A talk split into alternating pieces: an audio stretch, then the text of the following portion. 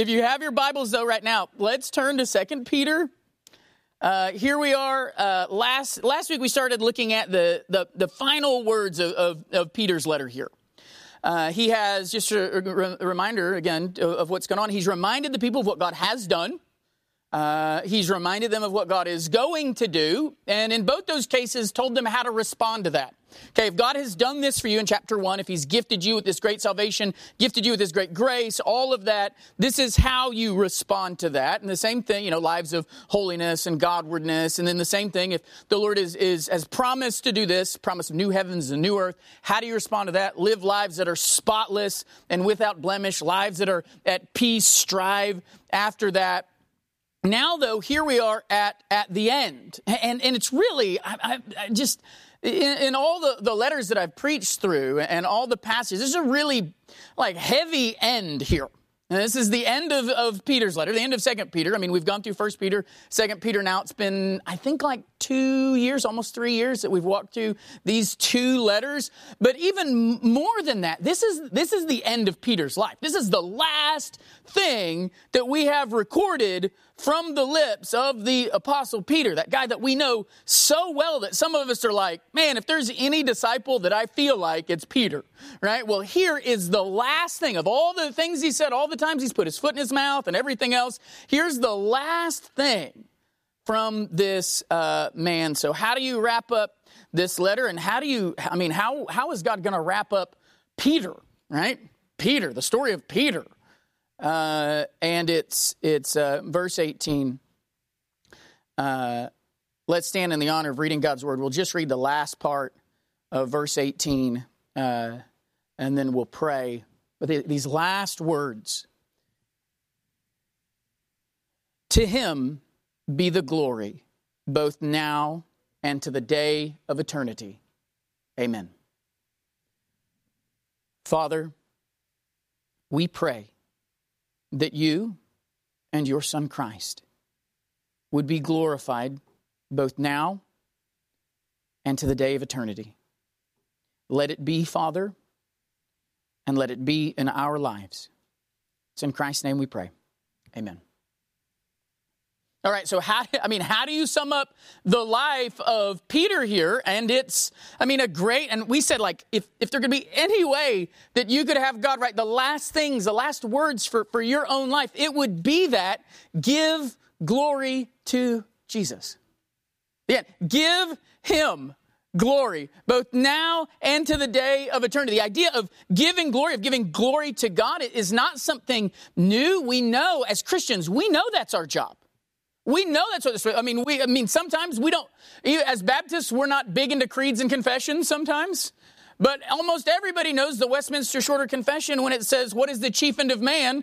We know the chief end of man is to glorify God and enjoy him forever, right? We know that it is our job to do that. And we saw last week that statement is true, especially for Christians, that's the purpose of our salvation, that God saved us so that we might glorify him. You know, the Bible is less concerned with the questions we always ask, questions like, why doesn't God save everyone? But the Bible is concerned with the question of, why in the world did he save anyone?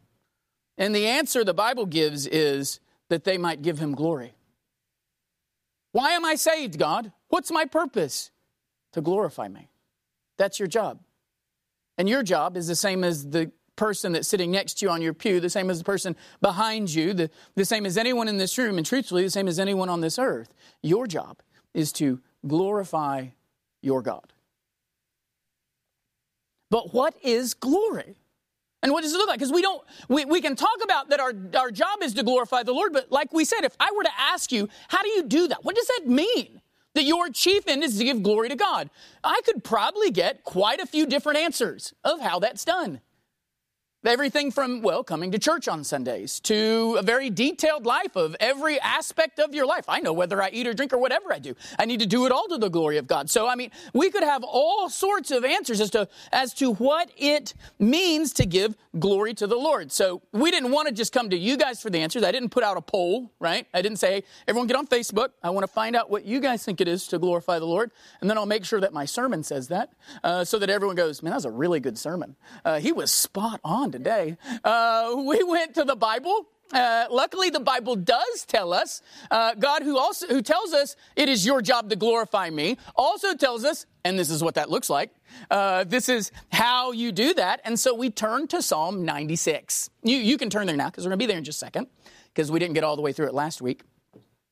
We turn to Psalm 96 to see what glory means. And we saw that just the words for glory, both in the New Testament and the Old Testament, carry with them the idea that to give glory to something is to say that something has great value, but not just monetary value, but that it has great honor with it. That it is, remember the Hebrew word is that it is weighty, right? That it is a heavy thing. There's something majestic about that thing. And so that's our job, is to give that sort of glory to the Lord, to treat the Lord as someone of high value, that there's honor above anything else. And so we looked at Psalm 96. Now, why Psalm 96? Because if you remember, there are a set of verses in Psalm 96, specifically verses 7 through 9. There are a set of verses there that lay out for us what it means to glorify the Lord. And these set of verses are also repeated almost verbatim in a couple of other passages in the Old Testament. They're repeated in Psalm 29. They're repeated in 1 Chronicles. That this idea of giving glory to the Lord is something captured in these words in Psalm 96. So we saw last week that when it comes to glory and glorifying the Lord, that it is a worldwide call to glorify the Lord. We saw that it is the job of everyone. It's what, if you look at verse 7 there, it's what all the families of the earth are supposed to do. We saw that to glorify the Lord is to praise God for who he is and what he has done. So as we're working through, what does it mean to glorify God? Well, one, giving glory to God is something everyone's supposed to do. Giving glory to God involves praising him for who he is, and also praising him for what he has done. And then we saw that giving God glory is often a response to his great strength that he works on behalf of his people and against evil. You know, that picture of slaying the dragon and saving the princess. That idea is what's behind that. That's what God does. But that's not the end of Psalm 96. And so it wasn't the end. I mean, it was the end of our sermon because we ran out of time. But there's more that he's got to say. So let's read Psalm 196. We'll begin in verse 1. And then we'll go down through verse 9. Okay, Psalm 96, beginning in verse 1.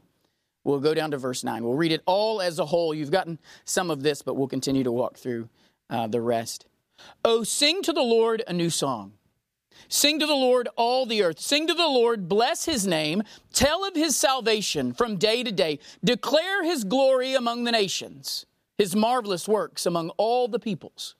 For great is the Lord, and greatly to be praised. He is to be feared above all gods, for all the gods of the peoples are worthless idols, but the Lord made the heavens. Splendor and majesty are before him. Strength and beauty are in his sanctuary. Ascribe to the Lord, O families of the people, ascribe to the Lord glory and strength. Ascribe to the Lord the glory due his name. Bring an offering and come into his courts. Worship the Lord in the splendor of holiness. Tremble before him, all the earth. So we've worked through verse 7 so far. Now we're down into verse 8. Look at what it says there.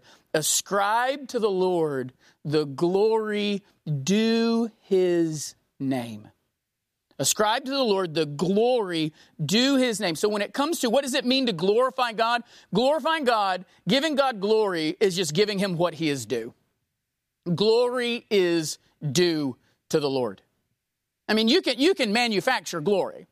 You can make up pretend glory. You can pretend like something not glorious is in fact glorious. The world is always doing it. The world is always praising things that are really praiseless. The world is always lifting up things that really they should be hiding in their closets. But instead they're praising them. And take, for example, I mean, there are people around the world that worship Allah. Allah is fake. He's not real. At best, he's demonic. Certainly not something worthy of praise. There are Buddhists who give their life to the Buddha. as if that is a praiseworthy thing. There are, I mean, just in the United States, there are praises, for the pursuit of wealth at the expense of everything else, expense of family and relationships. I mean, you just got to get that money. We're a nation that takes pride in things like homosexual desires, right? That's something to be proud of. We're a nation that shouts its abortions. Where atheists pretend they're the smart ones. I mean, there are people that give glory to very inglorious things. But all of that is just pretend glory. It's all fake glory. I mean, putting lipstick on a pig doesn't mean you should want to kiss it. Although in America, if you did that, you might be considered a cultural hero.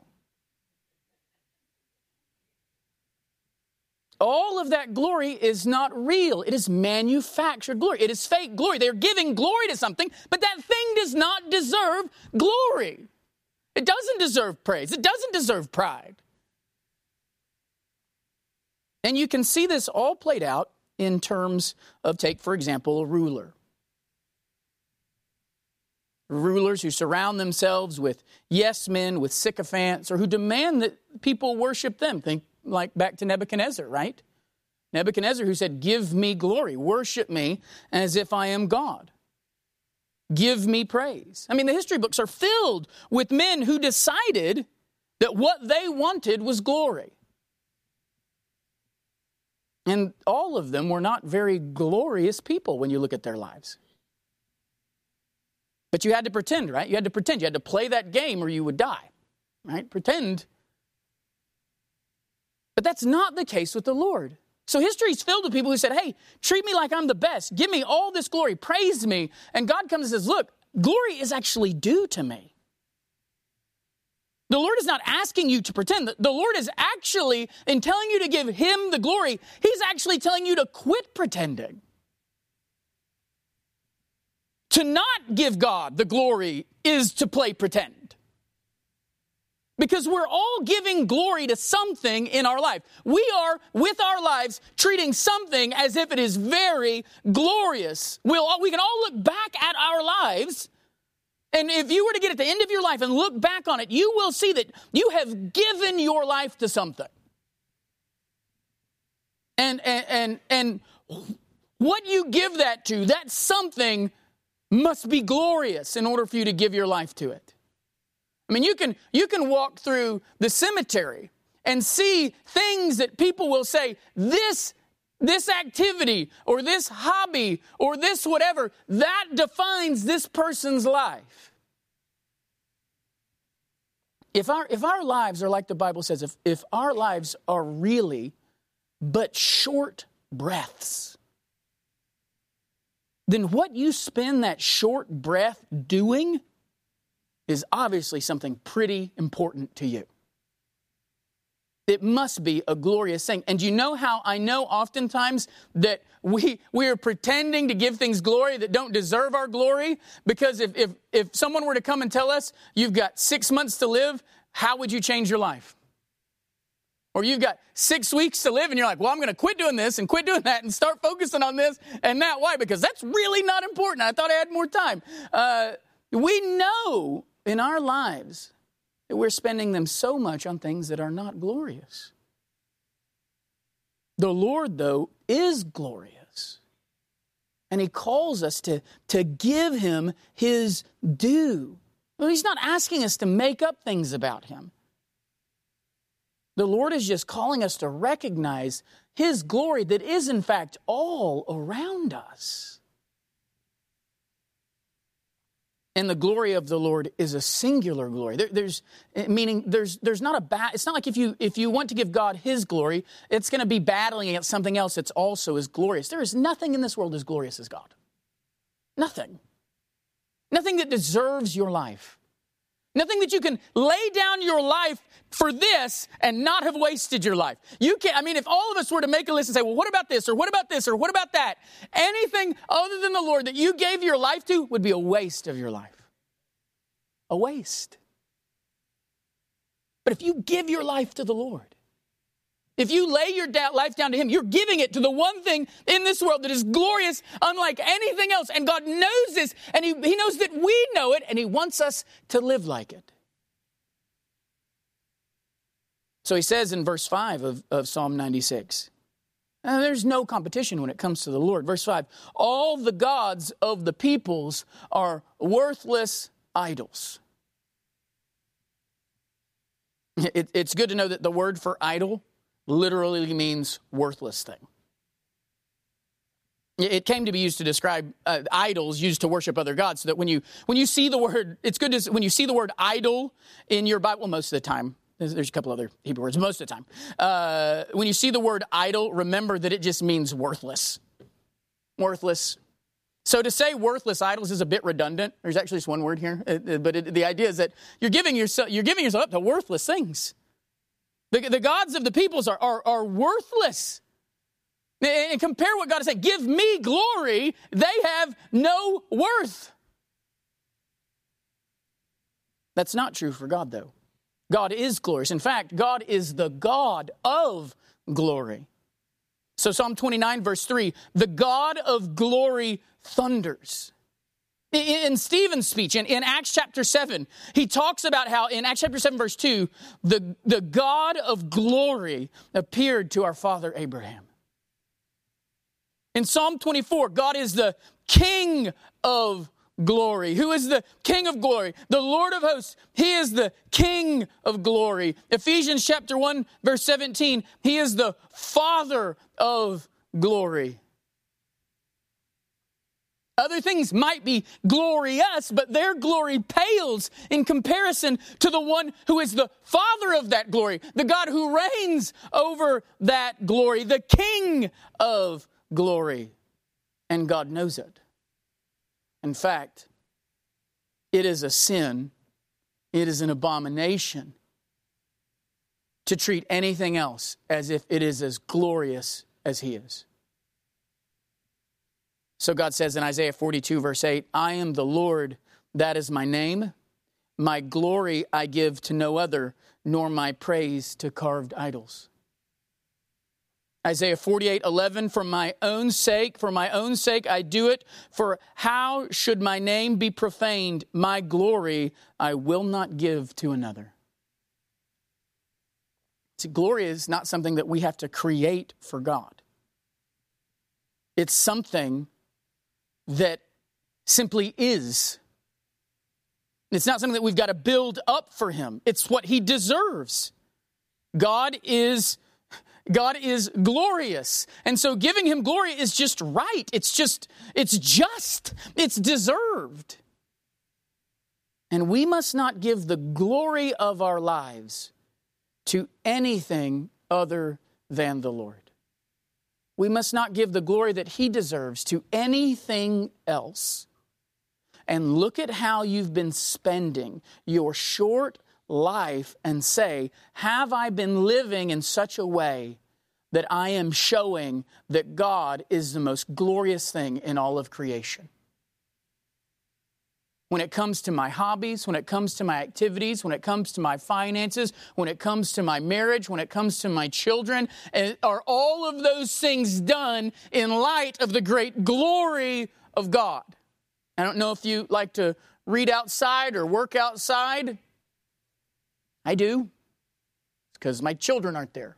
Not really. It's because the Lord makes a glorious day, but there's always one problem. If you have a computer screen outside, there's always one problem. And what is it? The sun, right? Anywhere you go, you've got to orient your screen so that the sun doesn't totally blind what you're trying to do. In your life, you can, if God is the most glorious thing, If he is filling this creation with glory, there is no area of your life where that sun shouldn't be shining down and catching your eye in how you do it.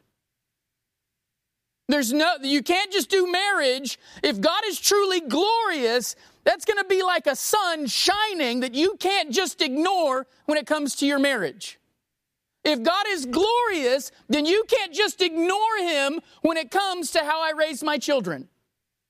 because he will be this bright beacon of glory that you can't just pretend isn't there. If God is glorious, he'll be glorious in how you schedule your time. God will be glorious in how you do your hobbies. God will be glorious in every time you open your checkbook or every time you get a paycheck. Every situation you're going to look at in the glory of God will color that activity. And so God is saying with our lives, we are supposed to live our lives giving him the glory that he is due. So we glorify God by proclaiming that he is worthy of glory, by proclaiming that he and he alone is worthy of the glory in our lives, that he is the only one that truly deserves the glory of our life. But that's not all that we see here. We see next that glory, the glory of God, provokes worship in our hearts. That if God is glorious, we will be spurred, we will be moved, we will be provoked to worship him. So look at what it says, the end of verse 8 and on into verse 9. Bring an offering and come into his courts. Worship the Lord in the splendor of holiness. Tremble before him all the earth. So glory is given to God through the act or actions of worship. When we see God as glorious, when we see his majesty and splendor, we will be drawn inexorably to worship him. Just like we would assume would happen if the ceiling really did open up and God appeared here, I don't think any of us would go, well, I'm kind of busy, and worship ends in 30 minutes, and then I got to go to lunch. I don't think any of us would do that. Like, none of us would be like, let's debate whether or not he's worthy of worship. We would all do what? We would fall on our faces and worship him, right? That would be pulled from our lips because we have seen the glory of the Lord. Well, when we see God as glorious, we will worship him. I mean, the word worship itself assumes glory. The English word worship comes from the word worth-ship. That something is worth this. To worship God is to say that He is of great worth. At its base level, worship is talking about God's glory. Now, you can talk about it in song. You can talk about it just with your voice. But worship is recognizing that God is worthy. And when you see God as glorious, you will see him as worthy, and worship will pour forth from your mouth, because you're never going to be disappointed at the amount of glory in God. You're never going to say, well, it's glorious, but I don't know if it makes me want to worship him. To see God's glory, when you truly see how glorious God is, worship will be pulled from our lips. That's why I said in Psalm 29 and in 1 Chronicles 16, these two other passages that parallel this, what does it talk about? It talks about that glory and worship go together. So Psalm 29, 1 and 2, ascribe to the Lord, O heavenly beings, ascribe to the Lord glory and strength, ascribe to the Lord the glory due his name, worship the Lord in the splendor of holiness. 1 Chronicles 16, 28 and 29. Again, people are coming back into the land, back to the task of God's people in his land. And what does it say? Ascribe to the Lord, O families of the peoples, ascribe to the Lord glory and strength. Ascribe to the Lord the glory due his name. Bring an offering and come before him. Worship the Lord in the splendor of holiness. That glory cannot just sit on a shelf. If we think God is truly glorious, then we will praise him for his glory. Particularly, God is worshiped here for what? For his splendor, for his beauty. But what attribute does it say is most splendid of the Lord? Whether it's Psalm 96 or Psalm 29 or 1 Chronicles, what splendid, beautiful attribute of God pulls forth our worship? His holiness. The splendor, it says, of his holiness, his His holiness just means his otherness, that God is set apart, that he is different, that he is not like us. Specifically, that he is not like us in terms of being stained by any sort of sin. There's a perfection involved in that there is nothing and no one like our God. And his holiness is beautiful. When we see God as holy, we will see him as beautiful, as the splendor of his holiness, the magnificence of it. And it will draw us to worship him. For the Christian, the splendor of his holiness, the holiness of God is a beautiful thing. It's such a beautiful thing, such a splendid, bright thing that it throws us on our faces where we cry out, take my life and let it be consecrated, Lord, to thee. I mean, that's the cry. We go, Lord, take my life and consecrate it, make it holy, set it apart for you, because there's nothing and no one like you. Because when we see God, and we see his holiness, and we see his glory, everything else in our life will by comparison suddenly become dull. Less valuable, less splendid, less beautiful when compared to him. So the Christian cries out, you and you alone, God, are worthy of worship. To give God glory is to say that you and you alone are worth my life. You are worthy because you are glorious. And the Lord also tells us what type of worship to bring him in this. How do we worship him in his glory? What did he say at the end of verse 8? Bring an offering and come into his courts. Worship begins with a sacrifice, with an offering. This has been part of what the Lord has done just through the history of his time with his people. Sacrifice is an act of worship. It is a recognition that you are inglorious and that your presence in that place, your presence there is not deserved. It is sacrifice is an admission of unholiness before entering a holy presence where you're going to see a very holy God. So when we bring God glory, there is a corollary understanding with it, a secondary understanding and confession that we are not.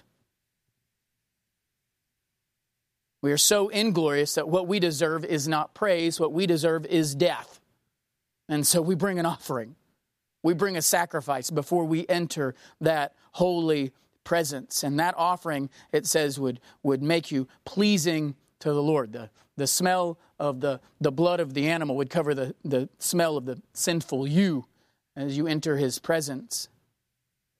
Of course, what do we know? That since the perfect sacrifice has been offered in Christ, I don't say, all right, guys, the Lord says we're supposed to bring an offering when we come into his court. So next week, I need you guys to go to the local ag building and find you a sheep or a bull. If you don't have the money, you can get some doves. I don't be bringing grain just every week now. We don't do that. We know that Christ has offered a perfect sacrifice, so we don't have to do that anymore. We can approach the throne of grace now with confidence. We don't cower, but not because of our glory, but because of the great glory of Christ in us. But that doesn't mean the idea of sacrifice is fully gone for the people of God. Just like in Leviticus, God still tells us what type of sacrifices he wants from his people. So like Hebrews 13. Hebrews is a great place to go, right? Because Hebrews is why we know we don't have to do sacrifices anymore. But that doesn't mean that worship doesn't involve sacrifice, or that God doesn't call for his people to show his glory through some form of sacrifice. He does, it's just that the sacrifice is different. But even after Christ, God still calls his people to worship him through sacrifice. We know, passage we all know, Romans chapter 12, verse 1, right? I appeal to you, therefore, brothers, by the mercies of God, to present your bodies as what? Living sacrifice. Holy and acceptable to God, which is your spiritual worship. Or spiritual, or I think better, logical service through the work of Christ, which, remember, Paul has just been talking about in Romans 1 through 11, the great work of Christ on behalf to save us. Our lives are now acceptable to God. Romans 8, there's now no condemnation for those who are in Christ Jesus. So all of this, so what do we do with them? If the great sacrifice has been done, so what do you do? Romans chapter 12, sacrifice. But so God has done this in our lives, so what do? We sacrifice our lives. He says that's just reasonable. In fact, he says it is the only reasonable, which I think is a better word than spiritual. It's not your normal word for spiritual. It's logical. It is your reasonable worship or your reasonable service. In other words, God has done all this, so it just makes sense for you to sacrifice your life. In fact, this idea of sacrifice is part of God, of Christ's continued work in his people. We saw it in 1 Peter. 1 Peter chapter 2, verse 5. You yourselves, like living stones, are being built up as a spiritual house to be a holy priesthood to do what? To offer spiritual sacrifices acceptable to God through Jesus Christ. I mean, this is again why understanding the purpose of the Old Testament is so important. The pictures of the Old Testament were shadows. They were shadows fulfilled in Christ, but then also retold in us. Take, for example, the temple. What is the temple in the Bible? Well, the temple is the temple, right? I mean, there was a real temple. When you're reading about it in the Old Testament, you don't go, yeah, see that temple? That's really just Jesus there. And then you're like, people entered the Jesus? So the temple in the Bible is the temple, but what is it also? The temple is Christ. But then the Bible doesn't get rid of temple talk, does it? In the New Testament. Because then Paul comes and says, who is the temple? You are. You are the temple of the Holy Spirit who's living in you. Jesus is, if you were to think of the picture, you can think of Jesus kind of like a sundial. Jesus is this sundial that is casting shadows forward in the Old Testament and then backwards in the New Testament.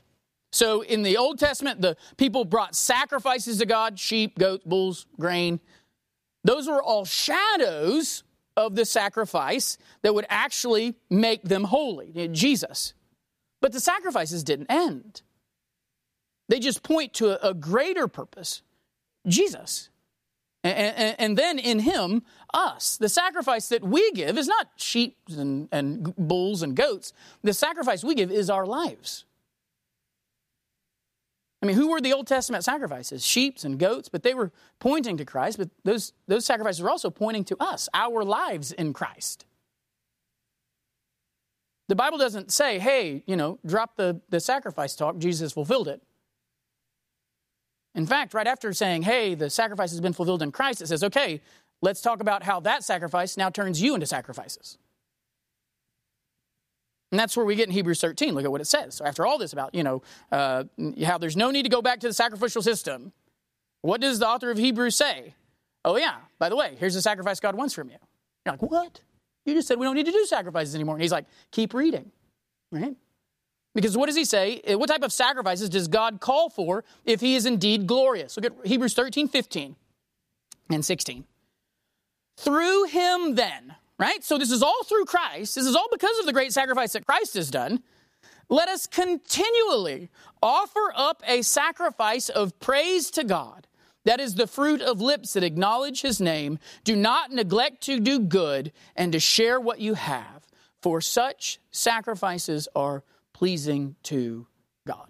So through Jesus, sacrifices don't end.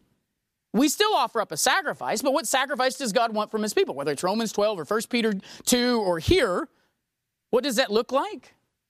Us, our lives.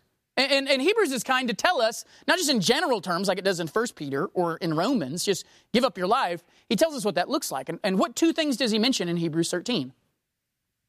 The first thing he mentions is lips that acknowledge his name. So if you and I are supposed to be sacrifices, if we worship God by sacrificing our life, by laying down our life, what does that look like? One is to have lips that acknowledge his name. God, in other words, God doesn't want his praise just stuck in your heart, right?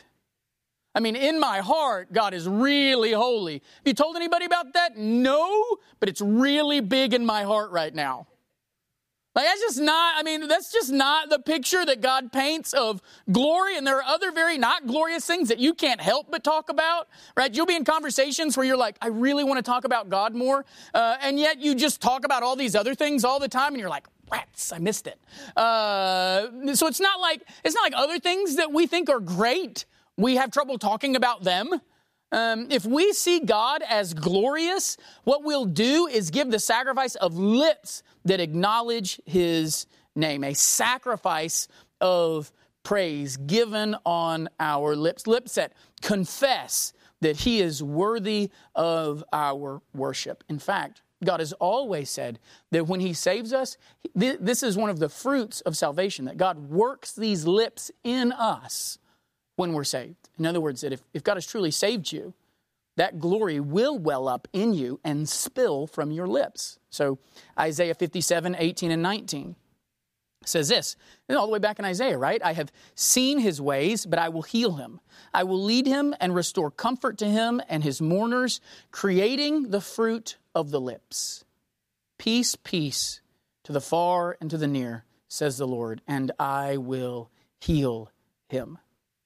So the Lord creates in us. The Lord is the one who creates the fruit of our lips. It caused our lips to spill forth praise to him, to cry peace to those far and near and healing. So God calls for glory through our lips, that glory is to be given out loud. There's no such thing as secretly thinking God is great. There's no such thing as going, I've got this secret glory of God that is really good. I haven't talked to anybody about it, but it's really awesome. God's probably really happy with it. If we think God is glorious, if we're going to glorify God with our lives, it will come out of our lips. It can't not happen. But what else did he mention in Hebrews 13? Look at verse 16. And do not neglect to do good and to share what you have, for such sacrifices are pleasing to God. In other words, do good to one another. So what sort of sacrifice is God looking for? He says here, share what you have. Sacrifice your own for the sake of your brothers and sisters. And I think neither of these are surprising, right? Whether it's our lips or the sacrifice of what we have, of giving them and sharing with one another. I think you see in those two things the two greatest commandments, right? Love the Lord your God with all your heart, soul, mind, and strength. And then love your neighbor as yourself.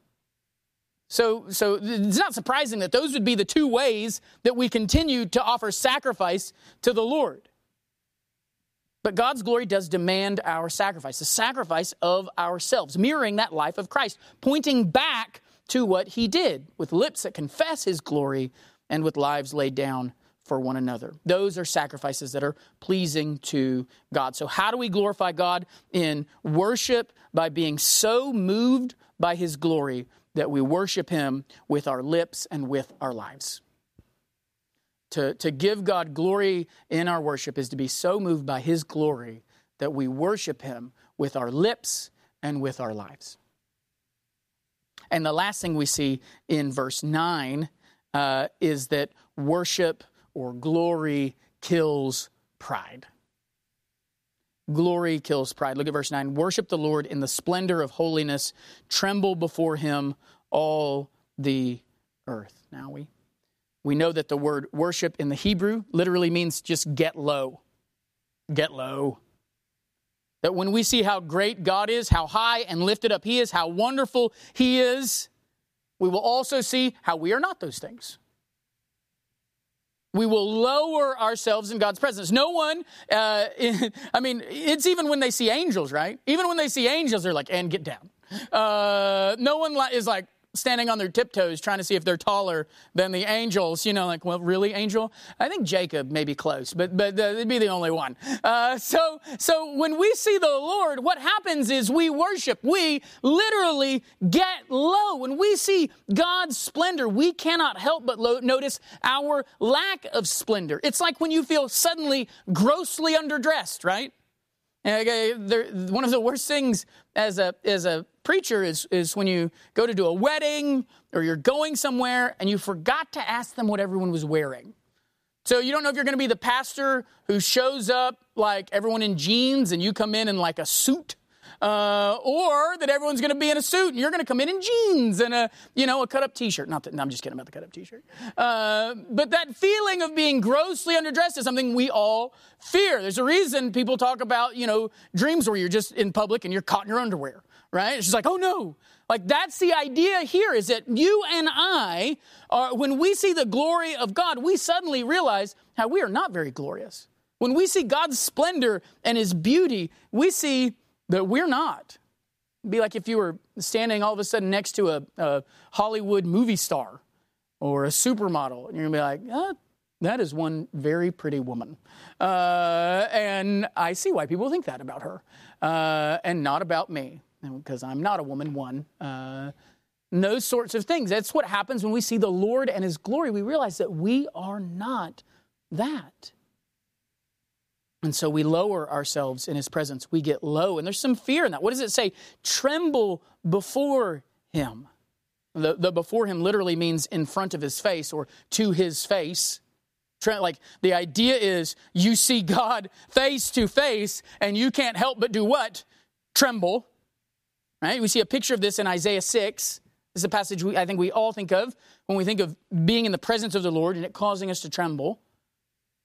Now, Isaiah 6, verses 1 through 5, in the year that King Uzziah died, I saw the Lord sitting upon a throne high and lifted up, and the train of his robe filled the temple. Above him stood the seraphim. Each had six wings. With two he covered his face. With two he covered his feet. With two he flew. And one called to another and said, Holy, holy, holy is the Lord of hosts. The whole earth is full or will be full of his glory. And the foundations of the thresholds shook at the voice of him who called, and the house was filled with smoke. And I said, what? He doesn't even say, like it did in Psalm 29. He doesn't even say glory. What does he say? Woe is me. Woe, in other words, I'm going to die. And I'm dead now.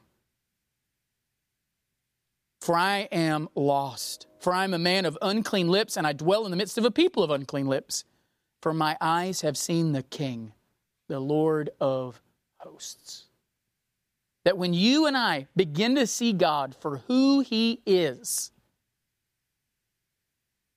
and as in here in Isaiah, honestly, when we see just a fraction of who he is, just his feet and the train of his robe, we cannot help but be humbled to the point of death. Fearful that someone as unholy as we are stands before a God whose holiness is vast. And this was, I mean, think about it. This was Isaiah. This was a righteous man. This was a blameless man, as far as we know. A prophet who had received great grace. This isn't some schlub that they pulled out of the Jerusalem gutter. And yet even righteous Isaiah, his sources say, I should die for what I've seen. Because he is what? Because he is holy. When you and I see God as glorious, it will breed the humility of praise. Where we will say, too long I've praised myself with my life, but now I see what is really worth my life and my praise. And it ain't me. So how do we glorify God? By giving him the glory that we are often tempted to give ourselves. Bringing ourselves low and trembling in the face of someone who is so glorious. And that's what these people are supposed to see. They are not glorious. God is full of glory. So let's put all of these together. What does it mean if we are people are to glorify God with our lives? If that is our chief end, how does Scripture, particularly Psalm 96, Psalm 29, 1 Chronicles 16, how does Scripture tell us to do that? Well, we glorify God when we recognize his great value and honor. We glorify God by living for his glory as the purpose of our life. We glorify God by praising him for who he is and what he has done. We glorify God by marveling at the strength of his power on behalf of his people, seen ultimately in his word. We glorify God by giving him what he deserves, by proclaiming that his praise has been earned and is due. We glorify God by worshiping him with our lips and with our lives. And we glorify God by giving him the glory that we are tempted to give ourselves. That's your job. That's your purpose. That's what your life is supposed to be about.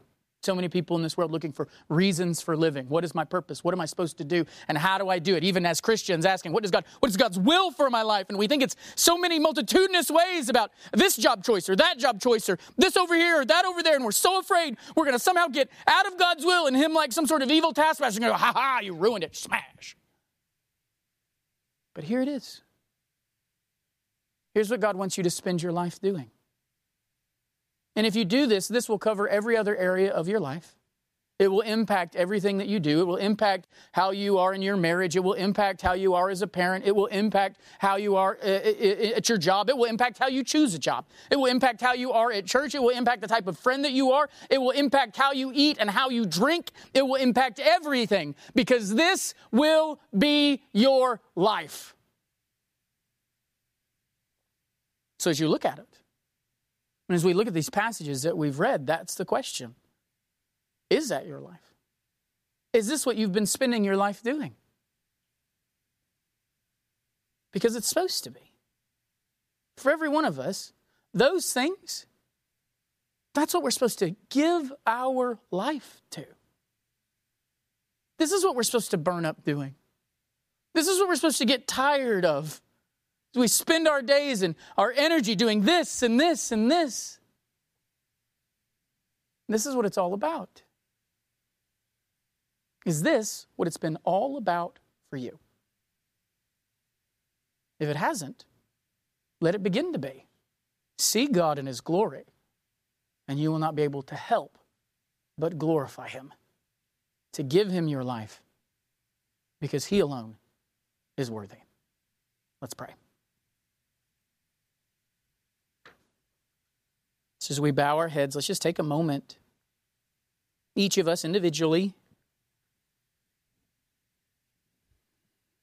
to just give God glory, right? I mean, this whole thing's been about glorifying the Lord, so let's give him that glory. Let's lift him up. Let's praise him. And if these things haven't defined your life, what part is it? Has he not been your purpose? If you haven't been thinking about all the work that he's done on your behalf, do you have days that you just don't think about him? Days where he's not on your lips? You've not been giving up your life as a sacrifice? Every word off my mouth, and I'll lay down everything that I have for my brothers and sisters. What is it? Have you been living for something else instead of him? If you have, kill that thing. And start living for him. Start living for his glory. He's worth it. You will never be disappointed. Never be disappointed when you quit giving glory to something that is worthless and start giving glory to something that is worthy. No one at the end of their life gives glory to God and looks back and says, I wasted it. But there are plenty of people who look back on this brief vapor of a life and as they're dying think, I wish I would have lived differently. Don't be that person.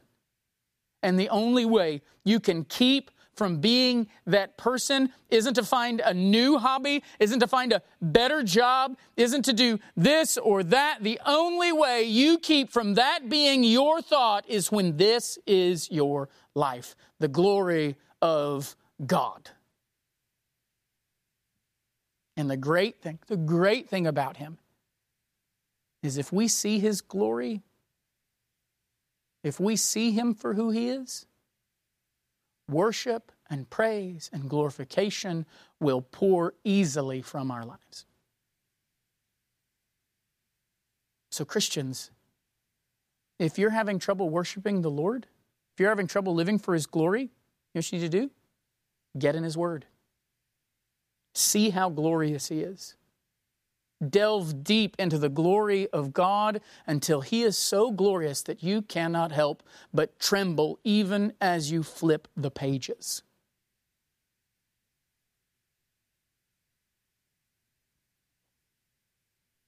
And Peter comes and says, we're to give all of that glory, not just to the Father, but to the Son. In fact, the God who said, do not give my glory to another, who will not allow some worthless thing to steal His worth, that same God comes and says, Jesus is worthy. He demands us to give that glory to Christ. You want to see the glory of the Father? Look to Christ.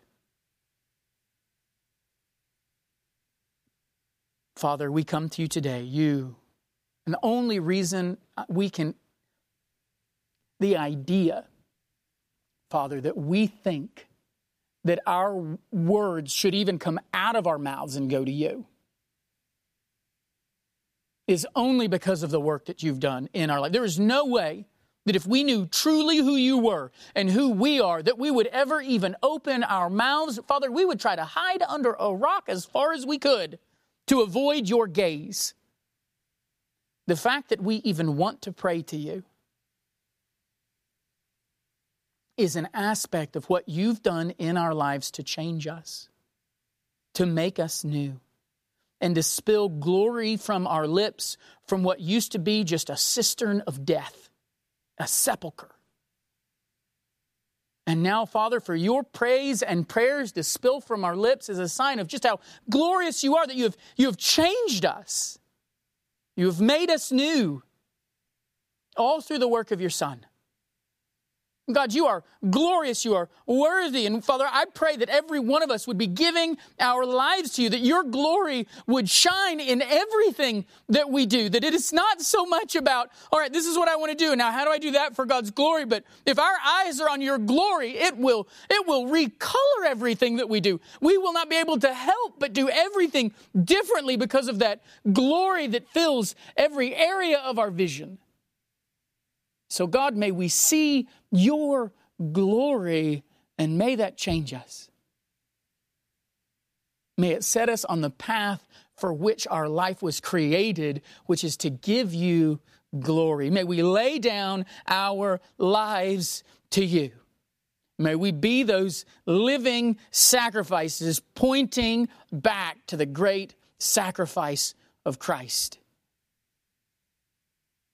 the one who has opened the way to You. Father, You are glorious. We don't need to convince You of that. We don't need to make up any of that. Father, we just need to start seeing it for what it is, seeing You for who You are, to stop pretending that anything else in this world is worth our time when compared with You. And we have hobbies, and we have activities, and we have wants that we have lied and lied and lied about and sacrificed time with You on their behalf. No more, Father, for they are, as You warn, worthless things. And You, Father, alone are worthy of our praise, worthy of our lives. May we give them to You, for that is what You created us to do. It's in Christ's name that we pray. Amen.